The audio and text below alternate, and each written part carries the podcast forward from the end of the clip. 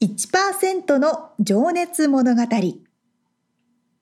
海外に住んでいる日本人は日本人総数のわずかに1%この番組では海外進出や起業を果たしたビジネスオーナーや経営者また各業界のプロフェッショナルな方々へ対談形式でインタビューをしていきます。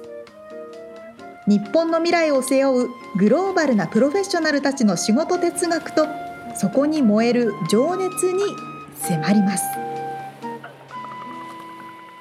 You ready?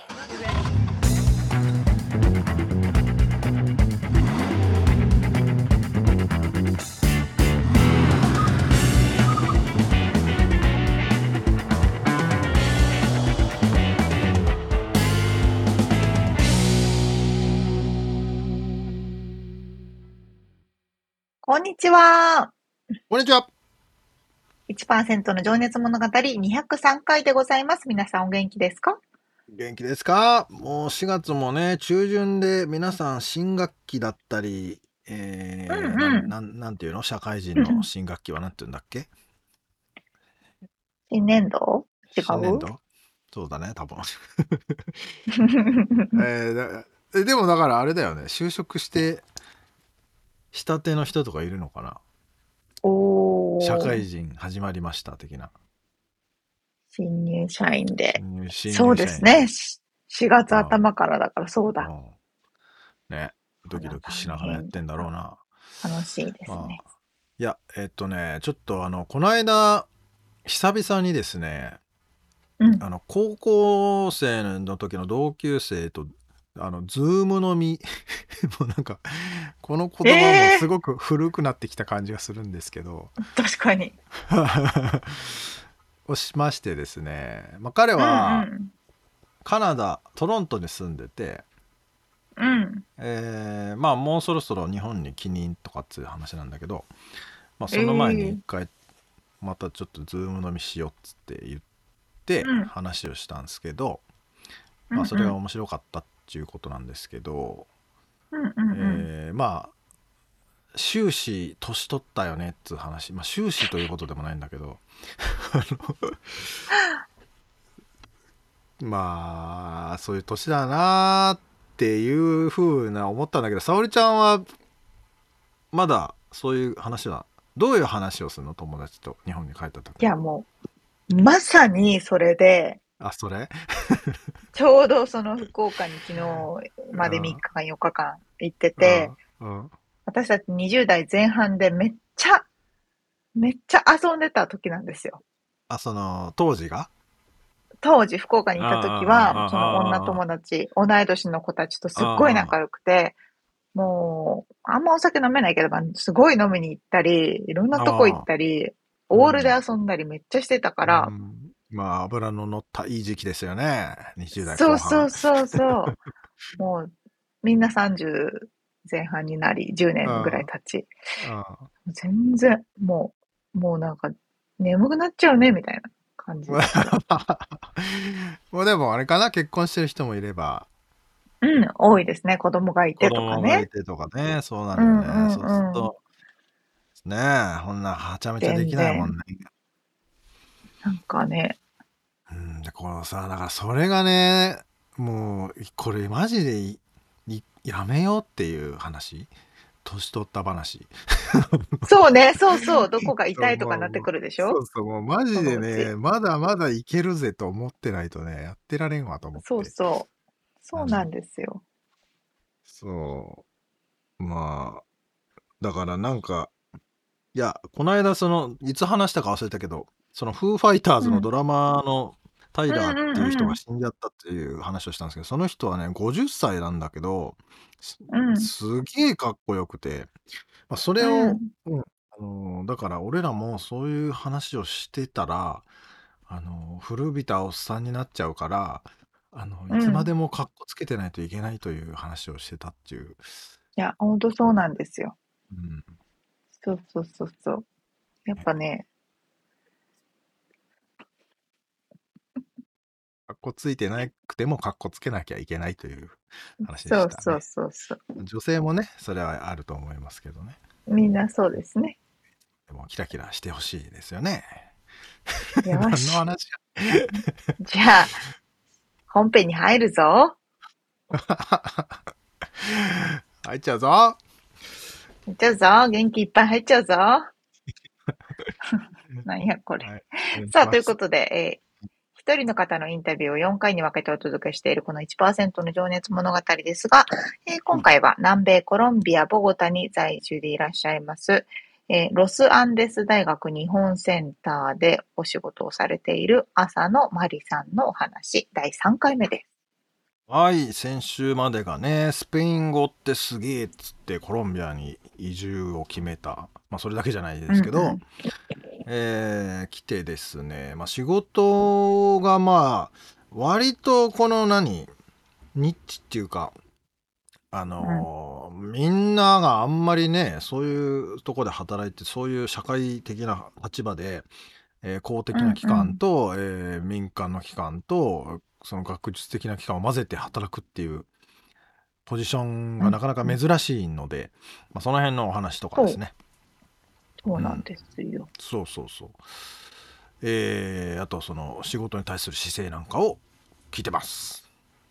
では、早速聞いていただきましょう。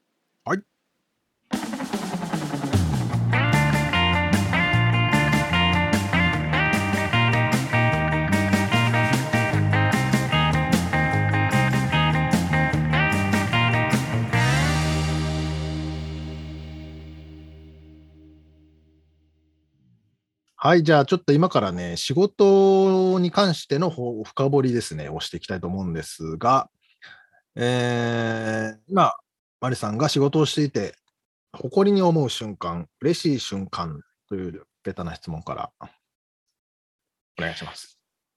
で、どんな時ですか、えっ、と、そうですね。誇りに思う瞬間、嬉しい瞬間は、えー、うんそれは、えーと、そうですね。いろんなことがあるんですけど、うんやっぱり一番大きい嬉しさは、日本人としてなんかんコロンビアの中でやっぱ、えーと日本人としてコロンビアになんか社会的にいい影響を与えられるのかなって思えるチャンスが増えてきたことです。あの前のスタートアップの仕事をしてた時はマーケティングコーディネーターだったので、正直多分あの私はどちらかっていうとこうコロンビアのマーケットもわからないしどんな風にあの売り込んでいけばいいのかっていうところもこう手探りでやってたんですけど、今はあのその大学の日本センターで日本人っていうそのナショナリティを生かしてできる仕事になってきてで、えーあの日本センターでも実は私しかいないんですね、日本人って。で、なので、基本的にも日本関連はマリみたいなことになってて、うんうんうん。なので、まあ、例えば就職フェアを実施して、そういうふうに実際に、あの、何ですか、日本で働いてみたいって思っている学生さんたちを、あの、企業につなげてあげられる機会も増えてきて、とか、まあ、新しい若手で、えー日本語もすごく上手で優秀な学生たちに、こう、まあそういった就労の機会以外にも、例えば日本センターの中で、こう、ワークショップやってもらったり、カンファレンスやってもらったりとか、なんかそういった機会を与えられるようになって、そうですね。あの、なんか私はやっぱり若手の育成に役立っているっていうふうに感じることが、なんか社会貢献に一番私は、あの、自分の、なんですか、自分のできる社会貢献の中で一番やりがいを感じてて、うん。うん、そうですね、そういった優秀な学生たちにもっと機会あげられてるっていう感じるのが一番嬉しいかな。うーん。そっか、まあ、その、だから日本人として、コロンビアの、えーためにもなっているという、うん、感じるとき。そうですね、はい。そうですね。なるほど、なるほど。うーん。そっか、じゃあ、マリさんだけなんですね。日本人で。そうなんですよね。だからまあ、そうですね、責任も重大だけど、その分いろんなことやらせてもらってて、それはすごく、あの感謝してます。うん。まあでもそのコーディネーターってことはもう企画から運営からなんかその全部見るっていう感じなんですかね。そうですね、はい。ううん、企画から、そうですね、もう本当に、あの、シードの段階からいろんな話してうん、話膨らむ、うん、話していて、そうですね、実際に運営のマネジメントもしますし、うん。フォローアップも入るし、そうですね、基本的にはもう全体的にいろん全部関わってますね。まあちょっとね、あの前回で、あのーあまり触れることができなかったんですけど、日本での職歴が、えーまあ、社名出していいかと思うんですけど、富士通さんとはい。モンスターラボさんはい。で、えーシステムエンジニアと、えープロジェクトマネージャーはい。を経験されていらっしゃったということで、その時の経験もそこでは役に立っているっていうような感じなんですかね。そうですね、特に、あの、2社目のモンスターラボで働いてた時に、えー私の担当してるプロジェクトでは、エンジニアが中国人だったり、ベトナム人だったり、うん。デザイナーさんもオーストラリア人だったりっていろんな国の人と一緒に仕事してたのでその時にやっぱりあのーそうそれこそ本当に働き方の違いっていうのはすごくあの学んだのでなんか日本のや働き方を押し付けてもうまくいかないし話聞いてもらえないしやっぱりプロジェクトマネジメントって皆さんにやろうと思ってこうゴールに向かってもらわないといけないので、うん。なんかその辺のやり方っていうのはこう学んだし、うん、実際にそうですね、今の仕事になってからも、まあ、9割コロンビア人と一緒に仕事してるので、うんうん、その辺はやっぱりためになりましたね。なんかあの、うん、それこそ期限の話もそうですけど、日本のやり方ばっかり押し付けてもうまくいかないから、両方理解しながらですね、はい。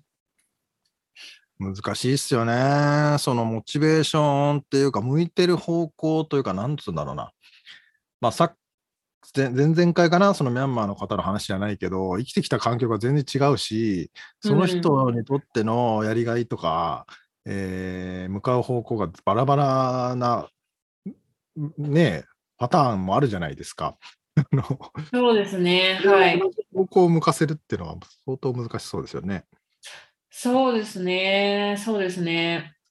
でもやっぱりそこが対話が必要になってくるところなんですよね。やっぱり話さないで、こういうもんだろうと思ってやってもうまくいかないから、ななんでこの人はこういうふうに思ってんだろうとか、あの、なんでこの人はこのことをそんなに大事にしてるんだろうとか、なんかそういうのをやっぱり対話していって、聞いた上で私も私はこう思うっていうふうに、そういった時間がやっぱりある中で信頼関係が作られていくなっていう、あの、実感もありますね。うんね、向こうもわからないですもんね。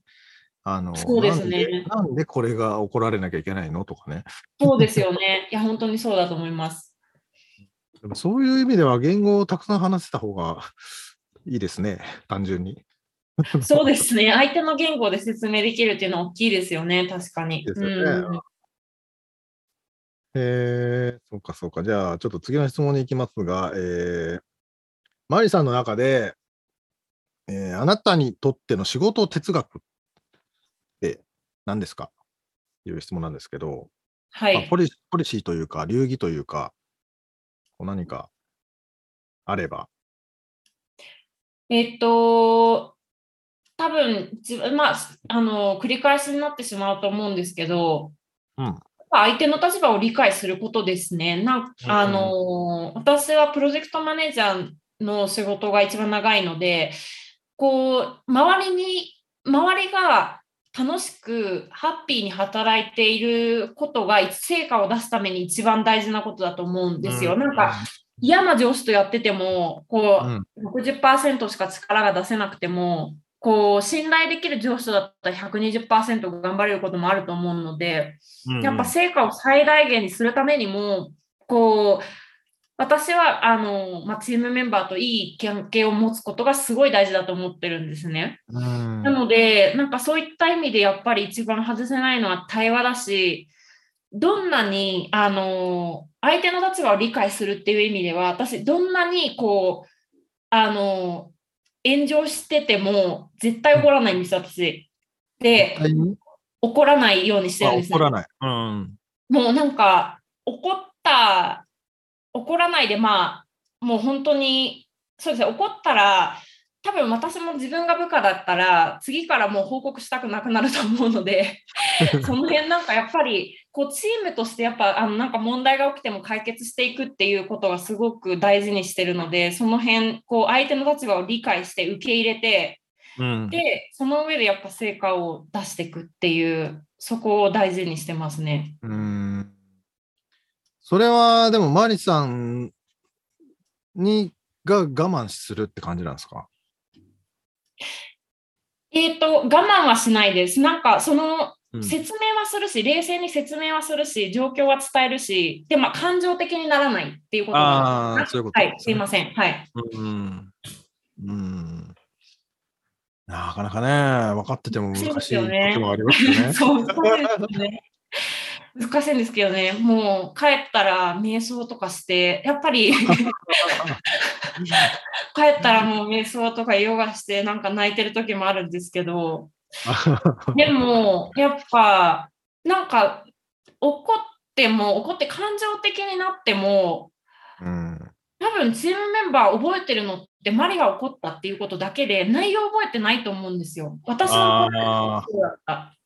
だあ、から、ね確かにやっぱり、ね、伝えるメッセージがあって、で、まあ、それでもう分かり合えたらもうそれおしまいでもうあとはじゃあ解決策みんなで考えようって。いやー、確かに夫婦喧嘩してても、その原因絶対覚えてないですもんね。なんか喧嘩してなんだっけなみたいな。そうですよね。そういうもんですよね絶対しょ。うもないことなんですけどね。うん。うん全然パートナー関係はその辺、まあ私も感情的になることもあるし、全然うまくできないんですけど、仕事はそうですね。それが大きいかな。あとは、うん、やっぱり違いを受け入れていくことですね、それで。うんうん。へえ、それはでも本当にご両親の、じゃあ、こう、なんつうんだろうな、思いがつながってますね。そうなんですかね。まあ世界に行こうっていう。そうですね。だってね、アメリカでこうだよって言って、そうやって 教えられてたことが今、そう自分でやってるわけですよね。そうかもしれませんね。うん。素晴らしい。仕事の哲学は全然語れるほどのものはないんですけど、でも、うん、そうですね。いや、でもね、やっぱその、思いますけど、その多様性、多様性ってよく言われるんですけど、やっぱそれの強さってやっぱ絶対ありますよね。なんか、まあ、まあ、極端に言うとイエスマンばっかりだとよ弱いし、あの同じような、ね、文化で育ってきて、同じような考え方をしていても、絶対に広がらないっていうか、なんか、クリエイティブじゃないですよね。うんうん。アイアイデアが狭いというか、そうですね。そうですね。なんかそう、もっとイノバティブなことしたいって思ったら、やっぱいろんな、そね、新しい考え方を受け入れたいですよね。う。多分チーム作るときも、こいつ嫌いなんだよなと思ってるやつと組んだ方が絶対に強いっていうか、ああ、合わないなって人ほどそうそうかもしれませんね。本当にそれはあるなと。うん。そうですね。うん、でもそれをだから嫌いなんだけど、なんでこいつのことは嫌いなんだろう。あ、俺よりここができているからだとか、うんうんあのうん。それをちゃんと理解して、やるとなんか強くなるというか、気はしますよね。そうですね。そうですね。うん、それって本当、それって多様性の強さだよなと思いますもんね。うん。あとはやっぱなんかす、相手の得意なところをもっとい、まあ、誰もやってることなのかもしれませんけど、そのうん。チームメンバーが得意なことを生かしてあげるっていうのが一番、なんか、もうできないところはもうしょうがないから、しょうがないっていうか、できないところをこう無理やりできるようにしてあげるよりも、あなたここできてるね、ここすごいねって言っても、なんか褒めて、そこは伸ばしてあげるっていうのが、もうね。一つの私のモットーかな。うん。そこら辺はね、なんか日本の教育はやっぱり、ああの、こう、真ん中に合わせようとしちゃいますよね、イメージ的に。そうですね。ここできてないから改善していこうここっていう。頑張りますでもよ、みたいな。うん、うん。面白いとこですが。そうですね。ちょっとじゃあ次の質問に行きます。えー、今のあなたを作ったルーツは何だと思いますか？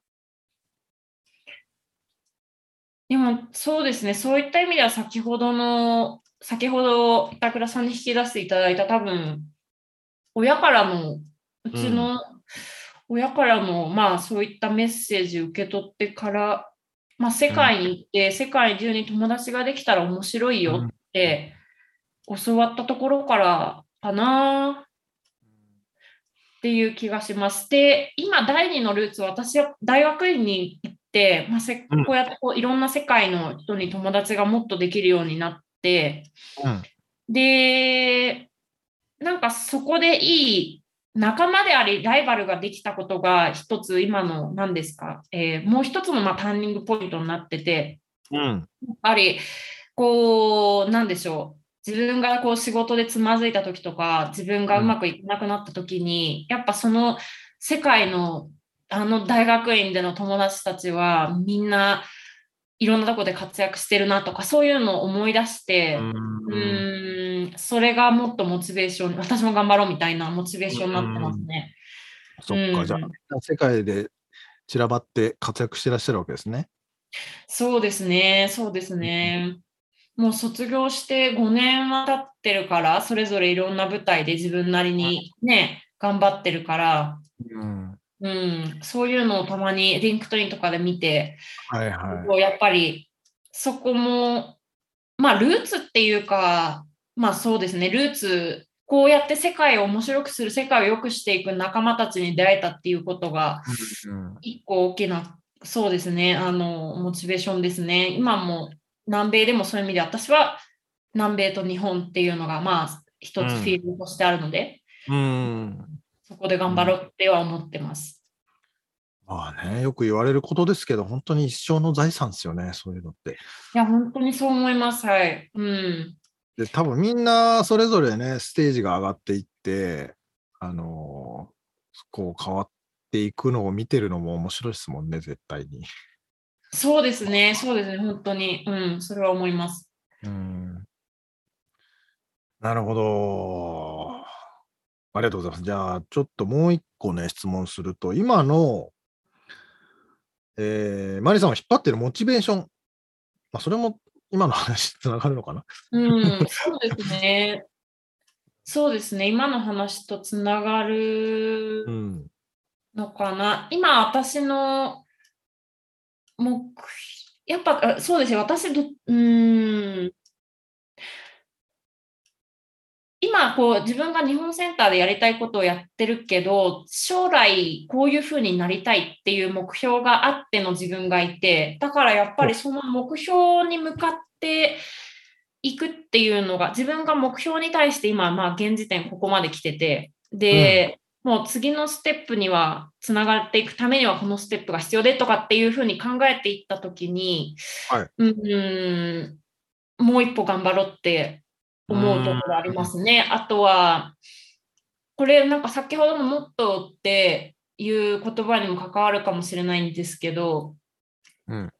getting out of the comfort zone っていうのが私はすごい自分にとっては大事なことで、なんかこう環境、自分でこうい居心地いい環境にいれば、えーすごい楽だし、まあ楽しいし、えーいいんですけど、でもやっぱもう一個成長させようって思った時に、私結構環境に影響される方なので、うん自分を、自分の環境を無理やり変えるっていうのが、もう一個ステップアップするための私は何ですか、こう、あの、一番ケツみたいになってるな。秘訣だし、ストラテジーなんですね。だから、あのーこれ質問の答えになってるかわからないんですけど、うんもう慣れてきた段階で、こう、次の環境を探す？自分がちょっと怖いと思うような環境を探すっていうのが、ステップアップの秘訣だし、モチベーション。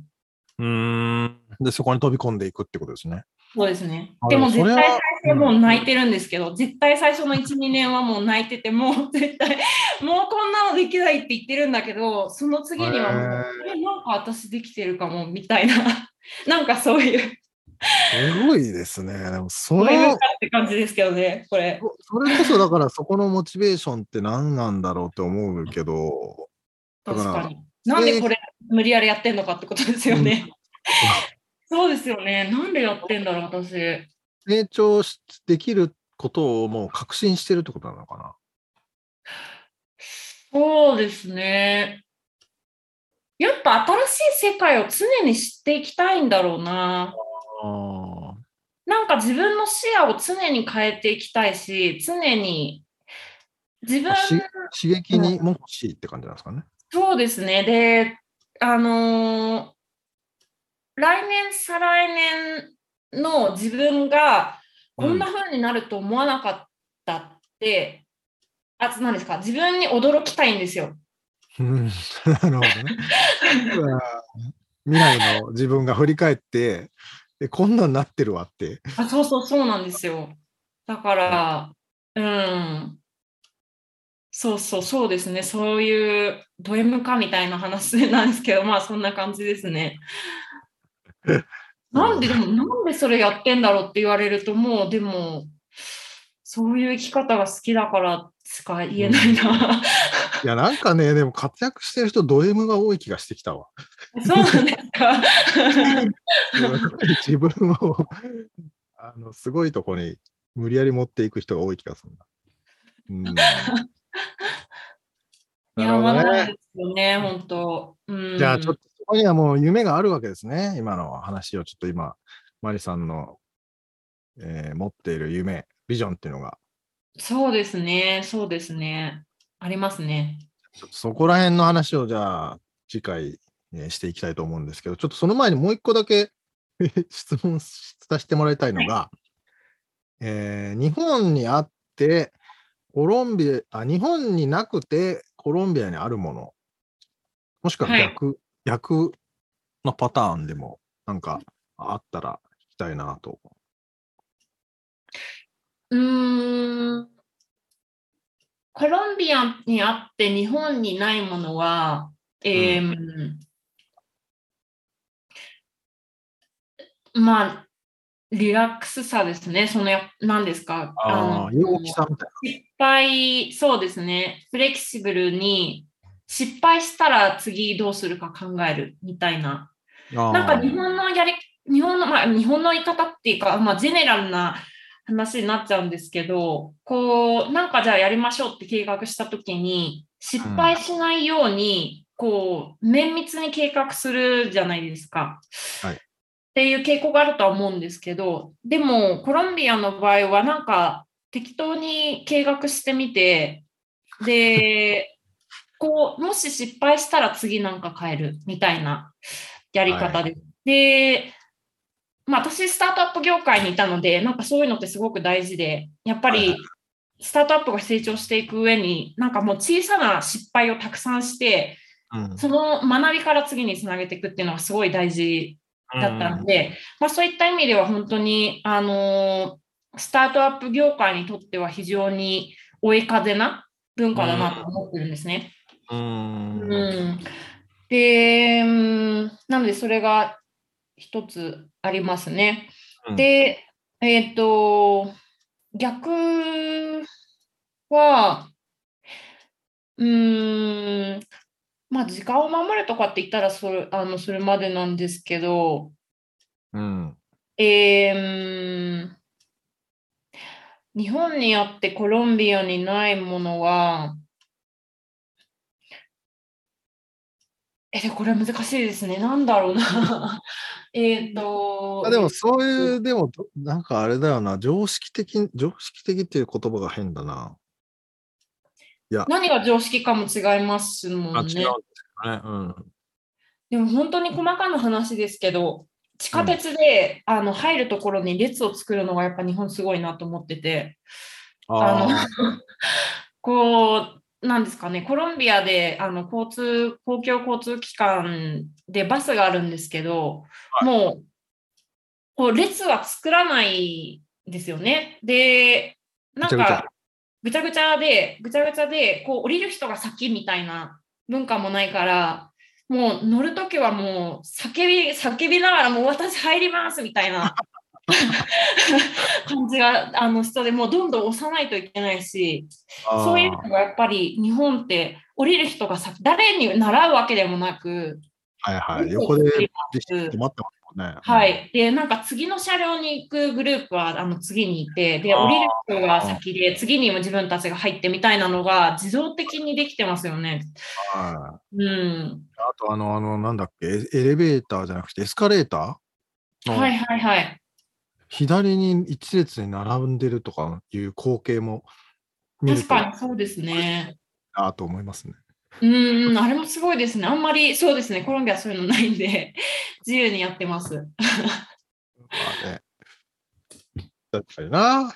いや、でもね、なんか、そのビジネスのやりやすさってのも、日本人、こうまあ、そつながってるのがよくわかんないですけど、アメリカ人とビジネスをやるのがすごくやりにくい。まあ、これは僕は日本人だからなんですかね。うんよくわかんないですけど。いうん。なんでそういうふうに感じるんですか？や、コストが多いっていうか、その、だから、無駄、無駄じゃないけど、なんつうんだろうな。うーん、まあ、言うこと聞いてくれないっていう ことになるんですよね。はい。まあでもそれはだからさっきの逆でクリエイティビティなところだと思うんですけどね。その発想の豊かうんうんうんうん。さ。うん。どんどん議論してそうですよね。あ、このアイディアの方がいいかもって思ったら、もうちょっと変えちゃいますしね。うん、とか、本当になんかもう裏側から来るっていうか、え、うん何そ最初は思うけど、それがやっぱすげえっていうことにね。確かにうん。確かに発想の豊かさありますね。なんか私もイギリスの留学で留学してた時にグループワークで3人で協力してエッセイを書かなきゃいけなかった時があるんですけど、うん。提出の前日にやっぱりこの主題はこういうふうに変えようって言ってきたイギリス人すごいなと思ってて、もう8割、8割エッセイできてるのに、やっぱりなんか、いや、この、その当時あの調べたのが、あの、えっ、と、牛、牛肉、あ、すみません、畜産関係の、えっ、と、なんですか、研究を増やすためにはどうしたらいいかみたいなせ戦略の話だったんですよ。で、2カ国と、はい。その、例えばその、屠殺のやり方を、えーうん。改善するとか、えーどんなところにあの放牧したりとか、そういうのをうん。調べたので、なんか2国間の比較で、うん、で、なんかどうやらもうこの1カ国目がなんかこの理屈にどうも合わないと。で、これを明日からあの変更してもう一回書き直そうって言われたときに、まあ私外国語で書いてるからそう思ったのかもしれないんですけど、今変えるんだみたいな、今、明日テストだよねみたいな感じですごい、これすごいなと思いましたね。やっぱ日本人ってこう一個ずつ積み重ねていくから、もう前提を全部崩そうっていう。発想はないですよね、もう出来上がっちゃってたら。それでも結果的にどうなったんですか？結果的にそれでうまくいったんですけど、もう死ぬかと思いました、その時は。絶対間に合わないと思いながら、もうでももう。そうか。ですよ。いや、でもね、それは、すごいですよね。面白いですよね。うん。ありがとうございます。じゃあ、ちょっと今から、はい。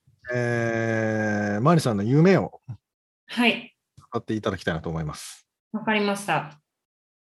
ババババン。効果音もつけてみました。ありがとうございます、交換を。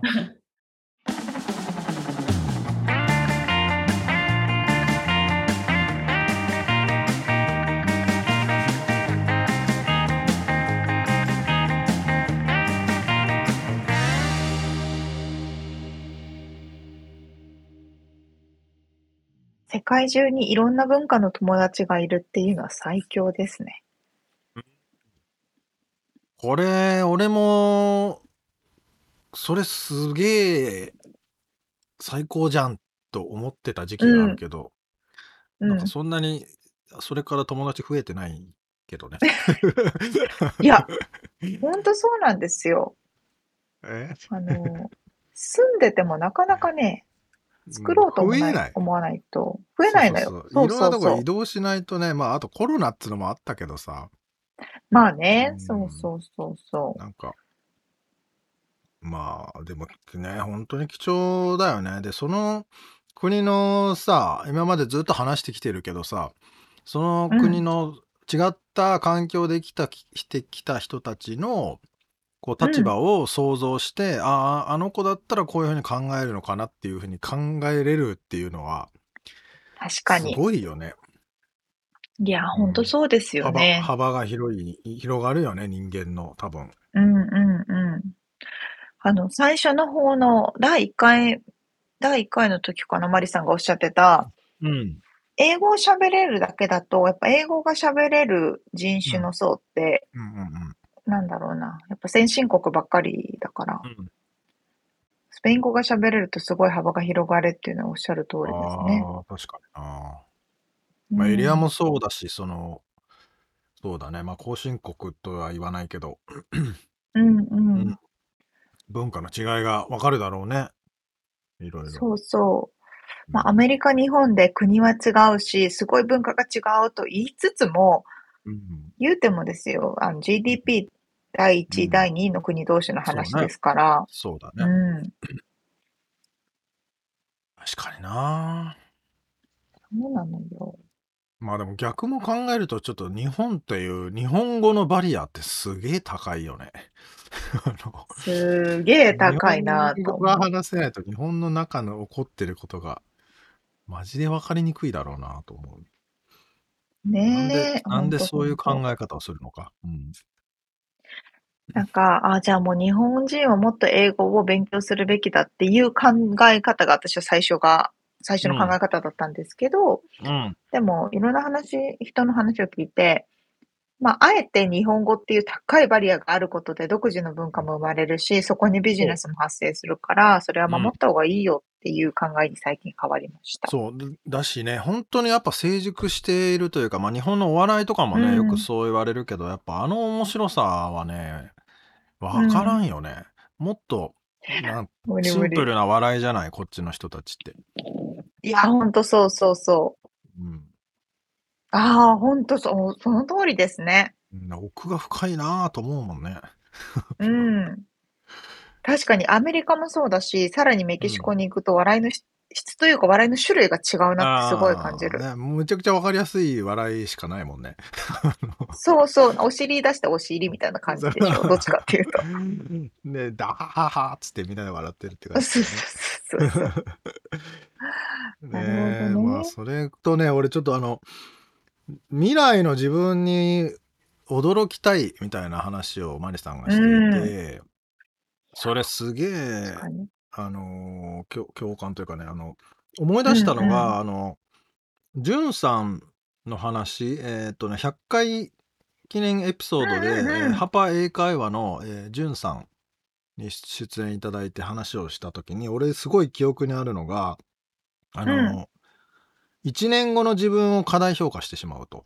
えー今年うん1年の目標を立てるときは、あこれもやって、これもやって、これもやって、みたいなことを考えちゃったりするんだけど、うん 10, 10年後の自分を過小評価しているって言ってて、10年後もそんなに自分は変わってないんじゃないかと思うかもしれないけど、10年っていう期間 があると、ものすげえ変われるみたいな。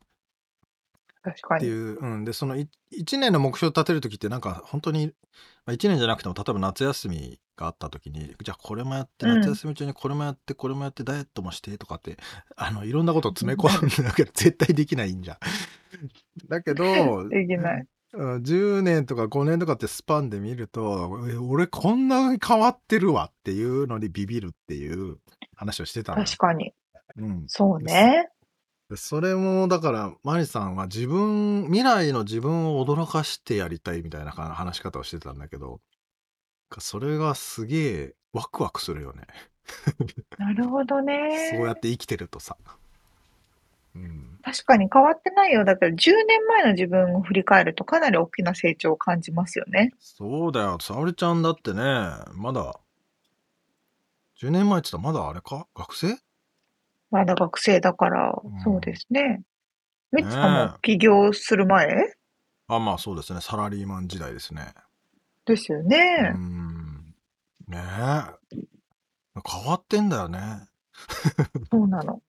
そう、意外とね、変わってそうだかるし。ら意外と、そう、だから、1年の目標はか達成できないけど、割と長い期間見る、振り返ると、結構すげえ自分が変わってるみたいなね、あるから。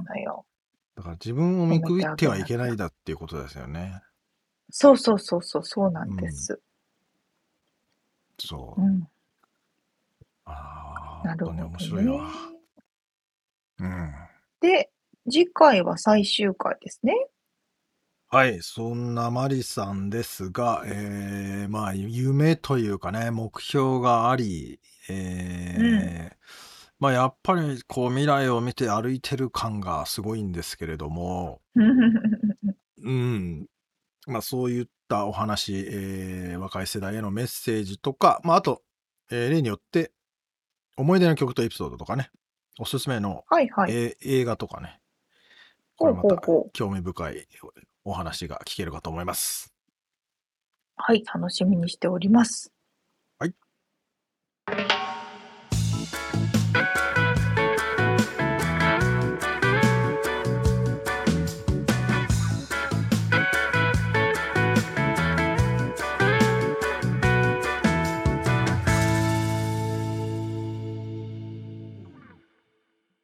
リアルアメリカ情報よっ。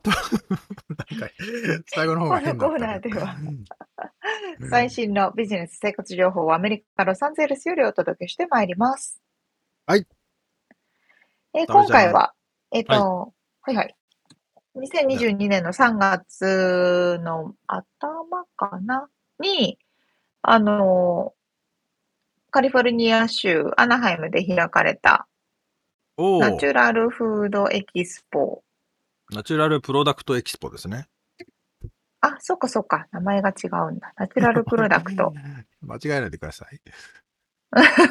ナチュラルなプロダクトがたくさん出ているそうですね。エキスポコンベンションうんうん展示会でございますけれども、が開催されて、私もあのお客さんとして行きまして、はいで、ミツさんはお仕事でね、現場にいらっしゃったんですけれども。そうなんですよね。現場にいたら沙織ちゃんが突如現れて、びっくりし、嬉しかったです。ホーって。いや、でもなんか、どうでした？すごい、私、人がすごいいてびっくりした。いや、ほんとね。あのさ、展示会出展側で俺はサポートしてたんだけど、やっぱり、うんうあの、ワクチン証明書だったりさ、マスクもマンデートだからねとかっつって、ずっと言われててさ、で、ん。う結ん。果か、始まってみたらさ、マスクしてる人ほ、まあ、半分もいなかった。いなかった、いなかった。うん。少数派だったよね、してる方が。うん、何これ？ってな。な感じですげえ人わんさかいて、もうなんか本当にそコロナ前の状態に戻ったよううなん錯覚を覚えましたね。う。完全にそんな感じでしたよね。うん。アメリカやなーって感じだけど。なんかその展示会もね、どんどんどうなっていくんだろうっていうので、まあ、近況を含めて報告って感じなんですけど、うんうんうん。そう、ミッチさん他の展示会も行かれたってことだから、他のアメリカの展示会の様子とかも聞きたいなと思って。まあ実はね、そう、その前の週にシカゴに出張していて、それも展示会に出展してたんですけど、まあそこはね、実はね、割と寂しく、つかまあ寒いし雪も降ってたりとかね、もうなんか全然 LA とは対照的な雰囲気の中、こう、寂しい感じで終わってしまったんですけど、まあマスク率もね、ほぼ100%に近かったんじゃないかと思う。そんなに？だからアメリカ国内でもそんなに違うんだな全という感じですね。まあそれはあの。ハウスウェアとかキッチン用品の展示会だったんですけど、うんうんうんでそのアナハイムの方は、えーまあ、ナチュラルプロダクトなので、まあ、さっき沙織ちゃんも言ってたけど、うん。フードもあれば、まあ、フードがほとんどかな。あとはサプリメントとかね。えーうんうん。まあ、あと、ね。気になるところはあの CBD 関連とかね。えーうんうんうん。何ですか？カンナビノイドっつって、まあ、マリファナ、えーの一部の成分を使った商品とかが盛り上がってる感を俺は受けてますが、うん。うん。そんな話じゃなくて、まあ、あとはバーチャル展示会が、まあ、こう通常化してきているのもあるよね。ああ、なるほど、なるほど。うん。なんか、やってるけど、実際にあんまり参加したことはなく。うん、まあ俺もあんまり参加しようっていうモチベーションがあまり、やっぱりなんか、あの、ななんつうんだろうねか、軽く考えてしまうよね。いつでも見れるかとか思っちゃったりするし、別そうなのに後でそうなのアーカイブをね、見ればいいかとかね。という思うと、なんかライブ感がやっぱ薄れてしまって。まあ、と、とはいえメリットはあって、日本にいながら海外の人と商談できるとかね。まあ、出店が、うんうんうんあの、オンラインだけでできるからとかっていうのもあるんだけど、やっぱりまあ、メリット、デメリットあると思うけど、まあ、ただそれがね、だからリアルな展示会があって、それが3月にあって、で、じゃあバーチャルは9月にやりますとかね。あの、それが順番にやりますみたいな感じになってたりもするよね。確かに、確かに。なんか結構、いろいろなパターンがあって、今、うん。私がね、あの、ジェトロ、日本貿易振興機構の、あアメリカで開催される見本市展示会みたいなリストを見てるんですけど、はいはい。今年はやっぱり現地と言いますか、あの、オンラインじゃなくてオフラインで実際にうん開催するところが非常に増えているようでして、うん。うん。えーっと、大きいところ、過去の出展者数順で見ていくと、うん。例えば、バイ、 BIO International Convention 2022。えっと、まあ、薬とかバイオとかゲノムとか、ナノテクノロジーとか、その辺の7000社とかが出展する大きなコンベンションがサンディエゴであるんですよ。ええとね、過去、あ、4000社だ。4000社出展するんだけど、来場者は少ないから、多分こう、かなりニッチな人たちが、そのあー B2B でやるコンベンションかなと思うんですけれども、それも6月に、えっと、実際開催される。あそれもそうだしね、沙織ちゃんが1月に行った CES もね、そうそうそう。さ今年最初のでかいイベントとも言えるんじゃないでしょうかね。そうなんです。ただ、うん。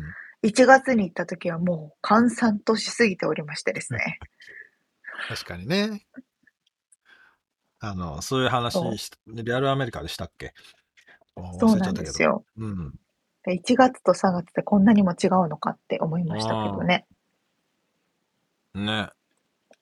他には、えーデータ処理とか通信系の eMerge アメリアメリカズ2022マイアミビーチで4月に行われたりとか、えー、そうなんだ。そうんだなかすっごいいろんな展示会がある。あとはね、今、過去の出展者数順で見てるんですけど、うん。パックエ、パックエキスポインターナショナル。えーパックなので、放送資材、放送機械、放送するパック、へえ、そんなのが、に、日というか。シカゴで。日ですね。うん。10月それだけなんだ。でもまあ確かにね、そのコンテナとかパッケージの会社多いわ。と思う。そうね。うん。特にコロナでよりうんそうね。持ち帰りとかを増えたしね。うんとなか、あとヒューストンで行われる海洋石油ガス開発関連技術とかね。それ、石油系とかね。もニッチな感じだな。OTC、 Offshore Technology Conference。これは5月。えー、なるほど。コネ、コネクスポ、コン、えー、アスファルト、コンクリート、土木工事。ラスベガス3月。ちょうど今終わ終わったかなぐらいね。うん。とかね。いろいろあるのねっていう感じですね。本当だね。でもまあそういう業界こそやっぱりそういう展示会ででかい契約になるんだろうね。ねえ。A&DSS シアトル2022エアロスペースディフェンスサプライサミット、えー航空宇宙防衛関連エンジニアリングシアトルでうん面白そうだ来月行われます。うーん。かねなるほど面白いですね。などなど、まあでも、やっとね、うん。感じ普通になってきたよね。いや、俺、そういうトレードショーっていうのはさ、あの、うん。社会人になるまで全く知らなくて、私もで、いいくつだったかな？忘れたけど、最初に、その前職の社長に連れられて、それこそさっきのサンディエゴでやるっつってた、その、あれかもしれない、バイオとかの、ゲノムとかの話のやつで、もう全く意味がわからんけど行ったのね、ついてったのね、もう。でその社前職の社長はそのバイオなのよ、専攻が。生物学。ああ、そうなんだ。で、なんか脳みその神経がどうだろうこうだって言ってたけどさ、俺全全く意味がわかんけどただ、すげえ面白かったな、つうのがあって、うんうんなんかいろんな人がいろんなスピーチをしてたりとか、こうやって商談は成り立っているんだっていうのをね、社会見学にした感じの思い出がありますけどね。うん、あ、こんなのどうですか？じゃあ、みつさん次、えー5月に開催されます、アナハイムで。うん。スター・ウォーズ・セレブレーション2022、スター・ウォーズの関連グッズ、コスプレ映像、コンベンションございます。それは何？一般の人も参加できるのかね？これ一般の人参加しなかったら誰が参加するんですかねってああ、そうなんだ。けど。それは楽しそうだよね、スター・ウォーズファンにとっては。ト。まあ、僕はあまり興味見てみるとないんですけど。やばい あの、数百人のジェダイがいっぱいいるって感じ。でもじゃあ、それはでもあれじゃん。あの、あっちの方が面白そうだわ。アニメエキスポ。アニメエキスポはサンディエゴでやるやつ。えっと、サンディエゴコミは、コン。ココミコンで、LA でアニメエキスポだよ。7月のあれだ。 July Fourth、July Fourth。あ、 July Fourth なんだ。あ、あるかもですね、今年は。あれ、それちょっと行きたいな。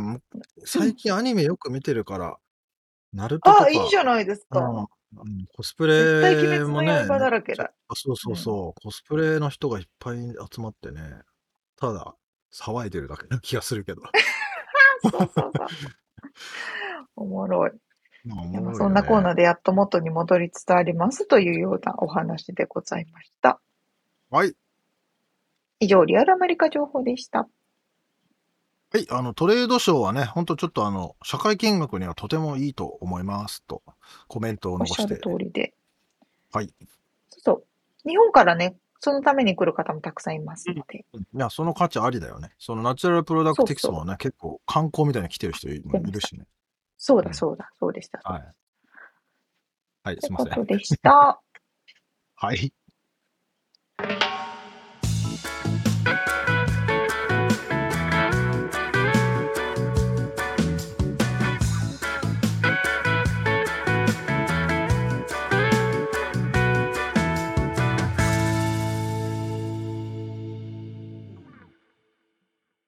では、締めのコーナーです。質問。はい、質問。沙織ちゃんは、時間に追われていますか？いいえ。ああ、そすごく、結構私の人生のテーマで大きな今の質問でしたけれども。う。あ、そうなの？というと？そう、私はなんかちっちゃい頃から、あんたは時間に追われるとダメだ、ダメって分かってるよねって母親に言言われていて、性格上ですね、私の。なので、あの、時間を常に追いなさいと言われ続けておりましたのであ、常に時間を追っております。素晴らしい、あれ、あれだね。家訓、家訓ではないのか？メッセージだね。あそうなんですか？この質問の意図は？このこの質問の意図はですね、僕はたまに追われておりますが、時間に追われると、まあ今まさに沙織ちゃんが言ったように、というかそのお母さんが、えーそうならないようにということなんですけど、えーうん。人間が、まあ、正常な判断ができなくなる原因、えーそしてうん。行き過ぎると、もう今日、今日狂ってくると。え？精精神的に。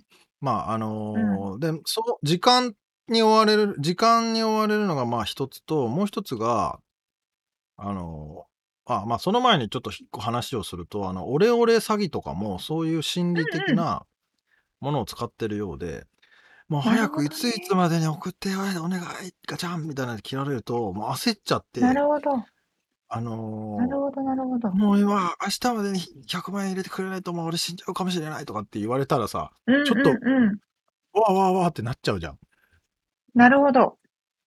で、焦って判断が、いつものような正常な判断ができなくなったりするっていうのが心理的な、それの作戦とからしいんですけど、はいはいはいはい。で、その時間に追われるっていうのが、逆に言うと、だから、あの、そう、人に、人をコントロールしたかったら、そういうふうに締め切りを作るとか、いついつまでにやれとか、急げとかね、そういうことを言う人は、そう、コントロールしようとしていると思 った方がいいと。それがまあ一つと、あと騒音とか雑音が多い環境も、うん。えー正常な判断ができなくなるっていう、なんか朝え？のラッシュの、えーすこう、プラットフォームとかさ、まあ今は静かなのかな、まあわからんけども、まあもしくはスクランブル交差点の中とかね、あの、まあ、そういう音がいろんな音がしているところで、えーは、あの、うるさい音は、あの、うん。正常な判断ができなくなるらしいけど、まあ、沙織ちゃんはでもあれだよね、カフェで仕事するの、割といけるタイプっつったよね。私はお逆に音がないとできない人です。うーん。なんか人にもよりません？まあ、音といっても雑音ではない、ね。騒音ではない。そうね。さすがに工事現場の中では、まあうん無理だけど。だって俺、だから、その、トヨタ自動車で働いてた時に、機関工でね、あの、うんうんとにかくすげえ音鳴ってるのよ。ずっと。えんで、あもうやっぱ頭おかしくなりそうだった記憶があるのよね。